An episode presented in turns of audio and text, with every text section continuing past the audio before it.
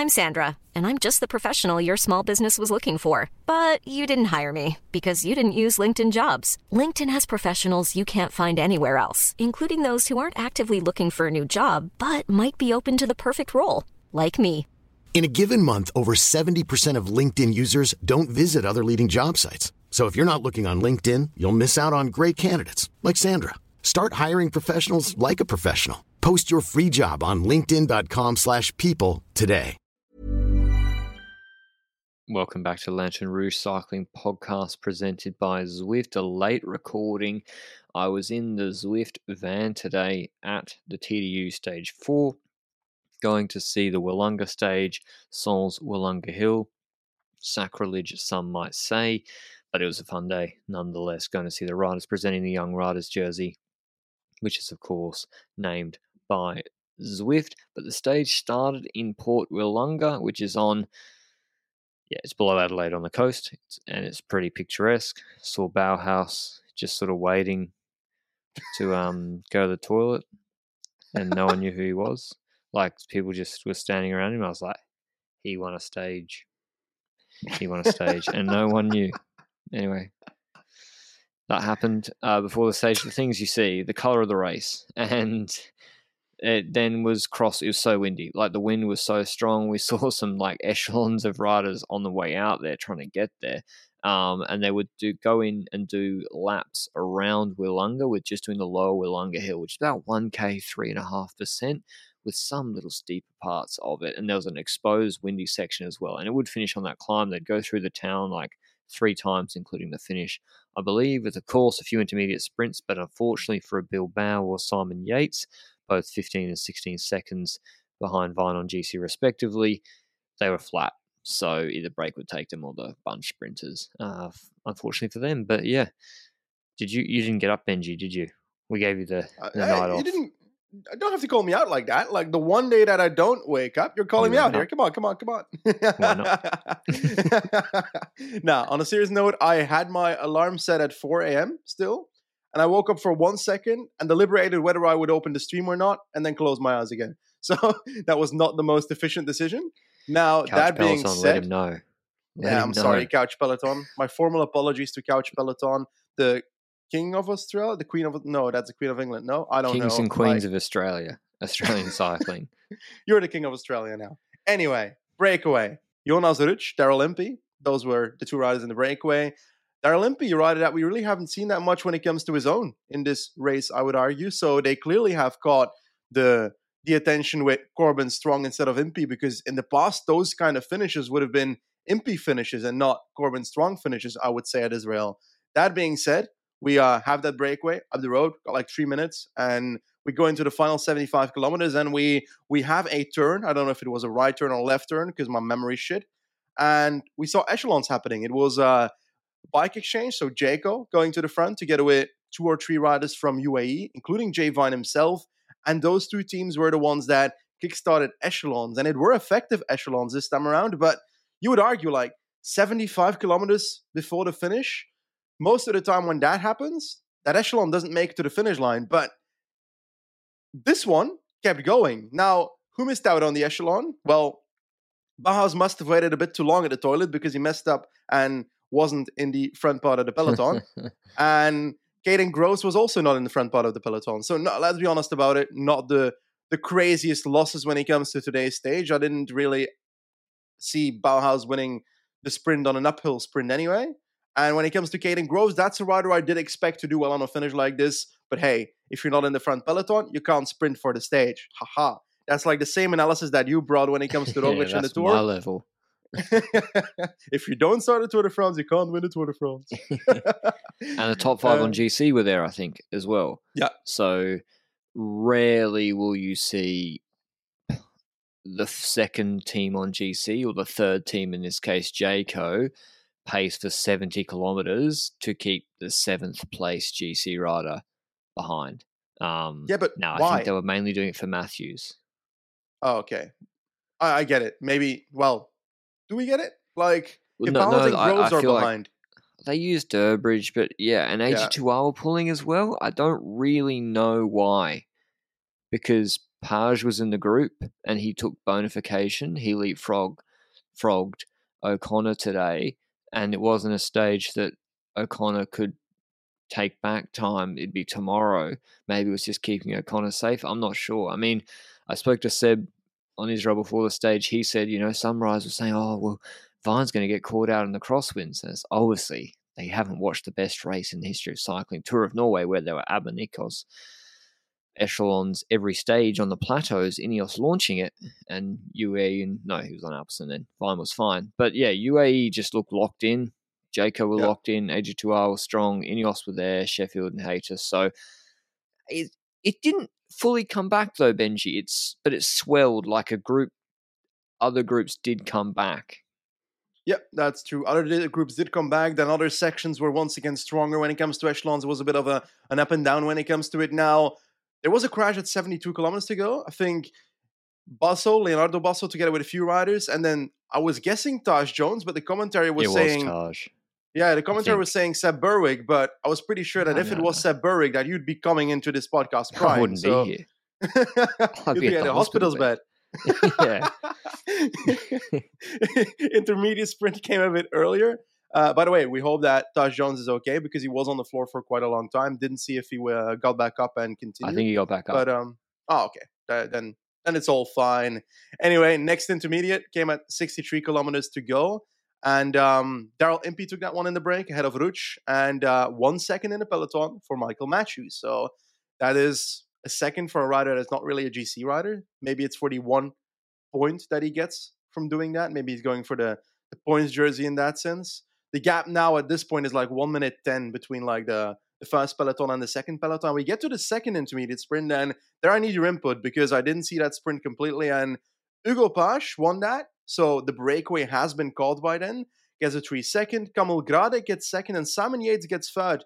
Leapfrogs Bilbao in GC, right? But yeah. there was some tension with Gradek. Well, well, UAE went too early, and then he, or she, I think, or someone lost the wheel with Vine on the wheel, so Vine was stuffed for the intermediate. Um, Bike Exchange, Jayco got it a bit better. Ineos were there, and don't know what happened again. Um, Gradek basically Yates was getting a lead out. Yates lead out swings in front of Gradek. Gradek is riding in a straight line. Yates comes across to Gradek. Gradek is probably like 25 kilos heavier than him, conservatively. um, yeah. The Polish ruler, and he just sticks his elbow out to be like, you were not gonna come through this space. And then, yeah, beats.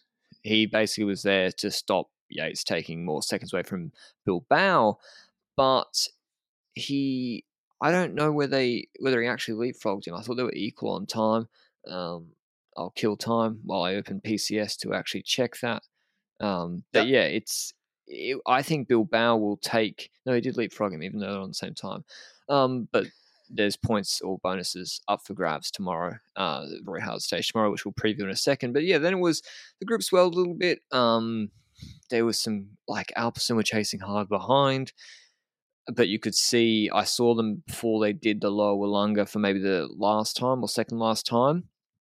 They the, the gap was small, but they just looked yep. so tired, and the group ahead looked fresh. They had multiple riders from different teams helping. Godon, um, Mikaël Cherel for AG2R were just pacing really hard, and you know Alpecin were kind of the only ones, and they were yeah fighting an uphill bat- battle literally at that point because whilst that climb wasn't hard, like in terms of oh my god the hardest climb I've ever seen, or like corkscrew, still was a real leg sapper uh, each circuit. But anyway, we get to the finish. Group one staying ahead. We have the majority of the punchy sprinters that we expect, maybe minus Groves and a Bauhaus. And Bauhaus, he doesn't he doesn't do well on these. Uh, Ackermann's actually quite solid on these sort of finishes. Same with Pedersen, obviously, but they're not here. Yeah. Um, we see Ewan has one lead out man. Um, that's Jarrad Drizners. So when are they going to use Drizners? Is he going to be last man late? Is he just going to pilot Ewan to a wheel? How's he going to use him? UAE are driving it to keep Vine at the front for the three kilometer rule, which I presume applied today. Um, because it's not like a mountaintop finish or hilltop finish. Um, they do that fine. Vine and Bilbao and Yates don't contest this finish, so there's no real changes in the front three. Drizners brings you into the front at 2.1 to go. Very well, but Ewan then, that's so early, Benji. Ewan then Yeah. gets washing machined all Yeah. the way back again because there's, with an uphill finish, there's like another two plus minutes of fighting and jostling. And so with 2.1 Ks to go, there's another, there's so much time for everyone to come around and he gets washing machined back again. Or is it just Ewan's fault? Would a Mads Pedersen have stayed fifth wheel? Well, I think Pedersen would have been able to stay in position better than Caleb Ewan, but that being said, he is in the in the disadvantage here that he is at the front so early because then you see a team like Evan Ajazer come by his side, come past him with three, four riders. It's difficult for Ewan to remain in a position that matters there. And then that's not even the the last wave of teams that comes by. Intermarché comes on the left with four riders past everybody with two riders of Cofidis, last of which is uh, Bryan Coquard, also coming behind that team. So that's another two waves, two teams that comes over the teams that were already at the front. And that's really how we go into the last kilometer with Cofidis being the lead out for Coquard. I don't know who was giving the lead out to Alexi Coquard for the team. Alexis Renard. Okay, thank you very much. Very good lead out because it was a really long one, especially on an uphill lead out. But then again, the sprint of Coquard was also pretty damn long. Well, he kind of Corbin Strong was second wheel. I was like, oh, that's fine. Yeah. But then and Lapinch was third wheel, and this is the first time I got really confused with Trek and Arkea and Cofidis? Cofidis oh. and Ineos and Bahrain. I in the maelstrom I couldn't figure out who was who. I was like, is this a Trek leader? Is this Bristenga leading out Lapinch? Anyway, Strongest left on the front too early. He decides not to open up, but he sort of keeps the momentum through the corner. That then eh, Renard kicks again, or whoever it is. I think it might have been ooh, Trek lead out, maybe Tiberi, and Coquard just opens up from so far out, and it's Yeah. like he jumps so early that Matthews wasn't ready to jump. No one else is even thinking about jumping, and then because he gets such a gap initially, goes to the left barrier, it becomes a mano y mano. Like who's going to close to his wheel? No one's actually getting any draft of him and he doesn't provide much draft in the first place. And because we saw in Provence, and I didn't mention him for today's stage, which is remiss of me, but and maybe this is changing, cycling changing, but you know, I thought, okay, the Australians and Kiwis going to be sharper. I don't know how Lecoq is going to go in the Southern Hemisphere yeah, in in Australia And in January. in World Tour. He's never won a World Um, Tour race. Oh, but like he's competed in dot pro stages or better Yes. and won right. You know, he's competed in better. It's more like is he waiting for well Tour de Provence not happening? Anyway, he won a stage in Tour de Provence. It was very, very similar to this to Manosque with a very long sprint, maybe even against Pedersen. I think it was against Ganna. Ganna sprint. Um, it was like Yep. yeah, yeah. He came like third or something. Um, and he it was a harder finish than this. And I didn't know his shape. I should have maybe asked corkscrew, and he just destroys everyone. That's the analysis. Lecoq just ruined everybody on this uphill finish because we don't have Pedersen here. We don't have Roglic here. We don't have Pogačar here. Um, but even so, Bling is, you know, Bling came second or third on that Lausanne finish in stage eight of the tour. Similar, like hard uphill drag. And yeah, like Lecoq probably can't win a TDF stage because of Wout or MVDP or Pogačar or Alaphilippe, but he should be able to win more World Tour stages this year, I think. Yeah, he's been close in the past. I remember there was a, a Tour de France stage where he ended on a millimeter of whether it was Kittel back in the day. I've I Yeah, vaguely remember that. That was a, a really close sprint as well. He's that sprinter like this is gonna be a really terrible comparison, but hang with me for a second. Like Mareczko is the kind of sprinter that has the incredible acceleration. Coquard has that acceleration as well, but didn't necessarily have the top speed to compete with the top sprinters. Obviously, I rate Coquard higher than Mareczko. Let that get out of the out of the clear for a second. And also, Mareczko can't get over hills, and Coquard can. so that's also a very viable uh, selection here. But he should be winning more than he is, I think, with the qualities that he has. But he also had bad luck last year. Wasn't he out with COVID just before the Tour de France started last year?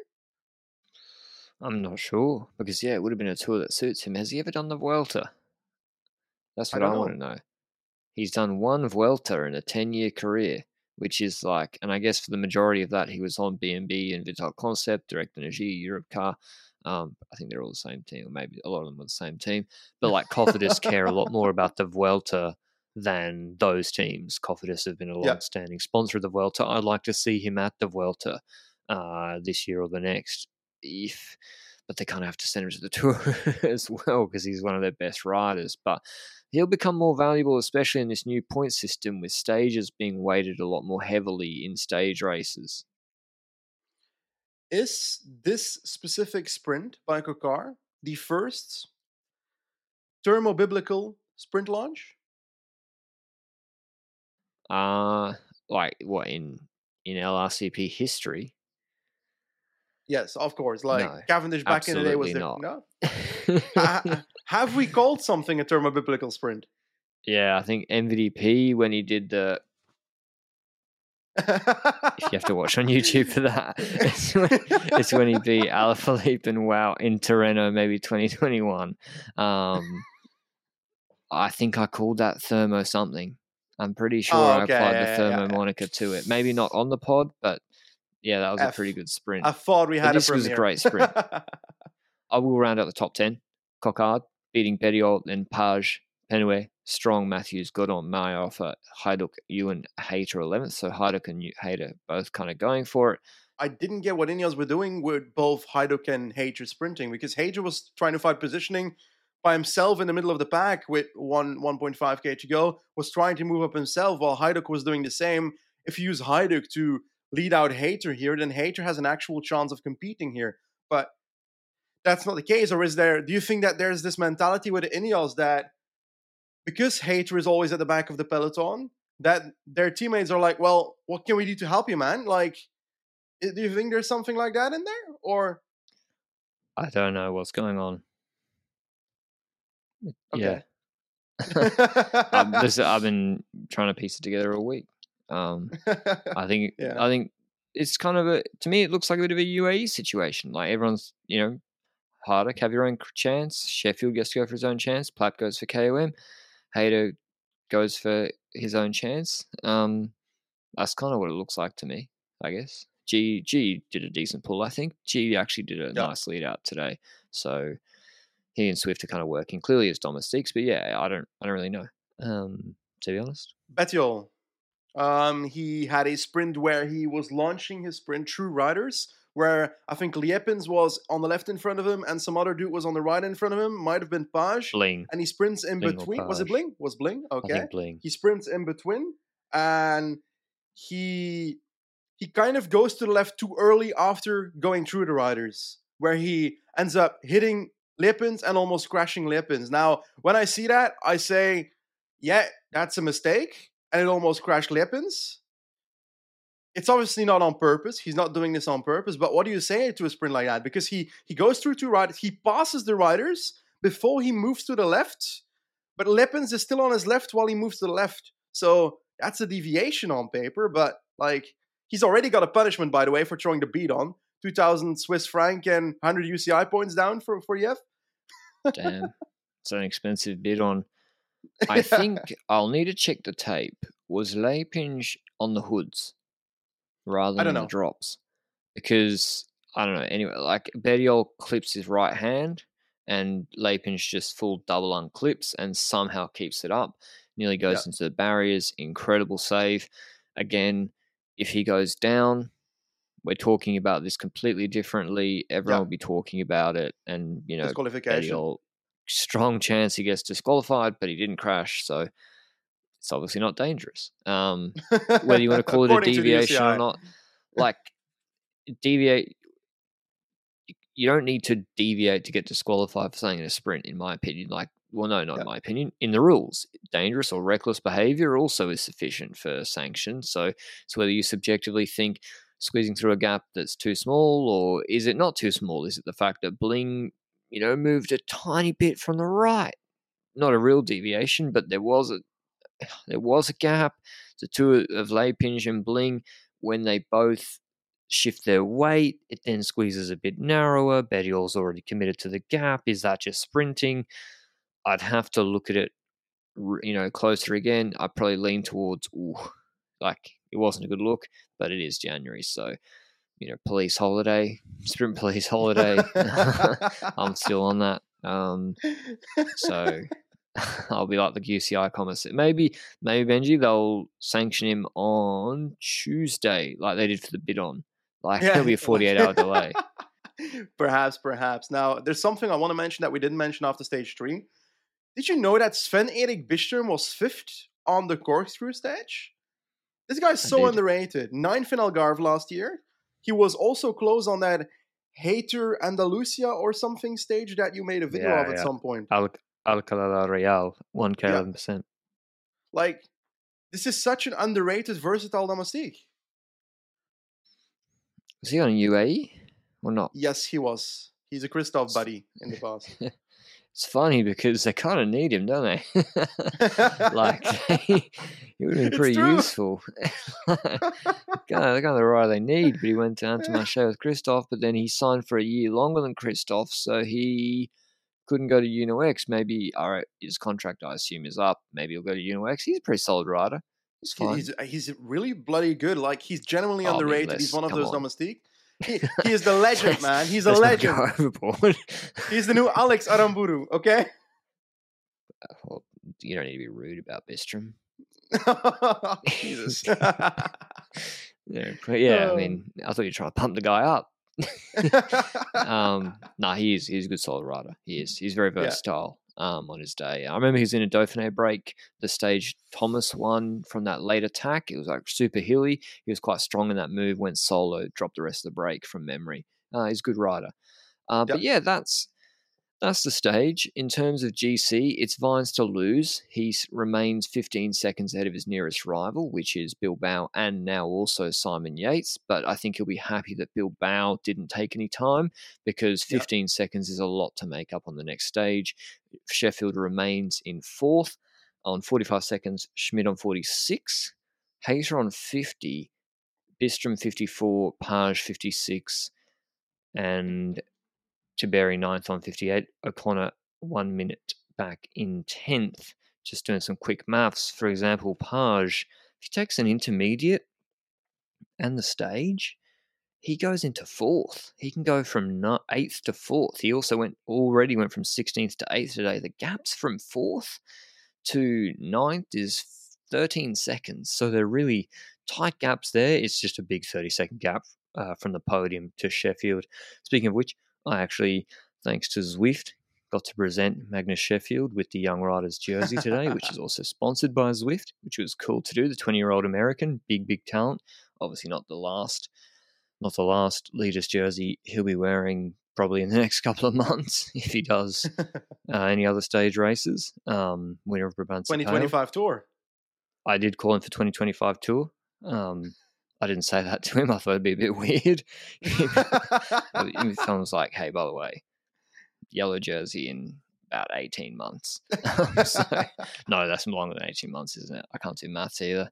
Tomorrow, Benji, Mount Lofty from Unley, hard stage, our version of the Basque Country uh, final stage, 114 k's up and down the whole time. It's harder than it looks. This is quite a tough little finish. It's got steep pinches. Lofty's one and a half Ks at 6.5%, but there's a lot of climbing before it. Can Bilbao or Yates do anything to Yates and uh, do anything to Vine and the strong UAE team on this?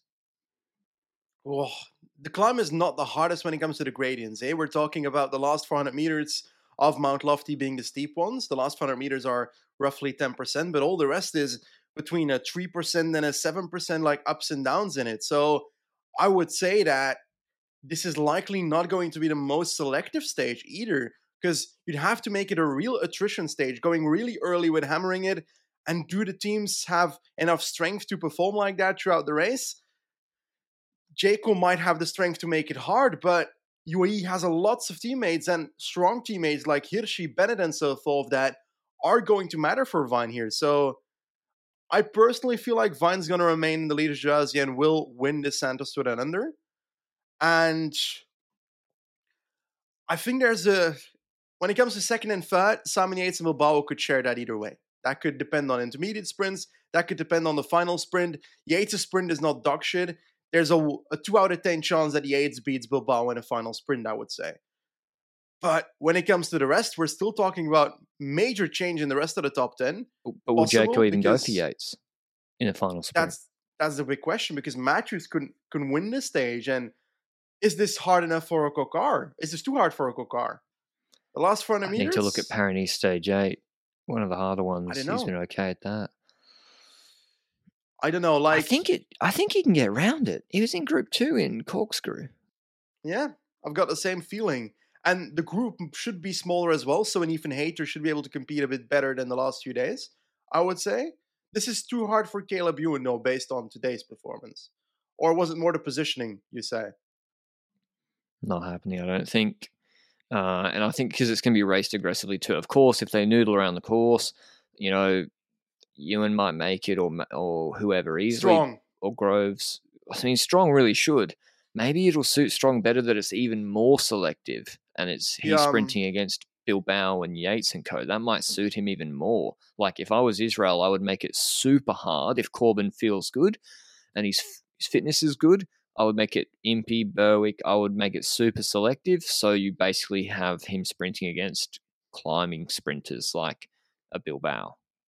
on paper he should indeed be competing, but the New Zealand Zebra, I spoke to him after the race, and he said that he didn't have the legs today that he had the last couple of days. So let's hope the the legs of the last couple of days can return for this final stage of the Santos Under. And there's other riders, they like all the Frenchmen that were in the top five today, like Benoit, Benoit. getting a he was good on today's parkour. Now tomorrow might be a bit too hard, I think. That's like the opposite extreme, I think, but we haven't seen the potential yet because Benoit is still a young rider. He's one of those Groupama Conti boys. He went earlier to the con to the World Tour team than the other Conti boys uh, throughout the season. I think in the middle of the season, but Hugo Page could. Uh, is it too difficult for Page? I don't know. I Not would- hard. Covi, or will Vine Yeah. sprint to secure his GC? That's the thing. Like you have to, they have to lead out Vine. Don't, I think Vine sprint is now underrated. Like if you if UAE give him a correct lead out, I think he can beat Bilbao or Yates. Can he beat? I don't know. Strong, Pogačar. no. Tadej Pogacar, no. well, like, I mean, Pogacar, yeah, like he's a he can win bunch sprints. So, um, but yeah, that's a really interesting point. Do UAE play numbers? Do they be aggressive to be defensive? You know, Hirschi's close on GC. He's like fringe top ten, I think. Do you? And Hirschi, I think, About that. mind. Well, Hirschi, I think, wants to go for this. If you, if if he's being honest, I think they should. Like, If you're here, she, you'd want to go for this stage. especially because on Corkscrew, we didn't mention this, but He was good as we well. were celebrating UAE there when it comes to their strategies of going all out for Vine, but on Corkscrew, he was chasing Vine's group with other riders in his wheel. So yeah, Bilbao and his there wheel. was a bit of tension there. Hirschi was still going for his GC all out, and he didn't care that Vine was up the road. If he could catch him, he was trying to catch him 100%. So I would say that he or she probably also wants to win the stage. I agree that I agree. I agree. I think he will. Um, I think you can do it in a way that it benefits both by maybe, uh, you know, you can have Hirschi be aggressive and then put Bil- Bilbao or Yates themselves under pressure and put put Vine in a seat. But you know, it could be a tricky little stage. Will they kick it off on the second ascent of Lofty? Seems unlikely. I think.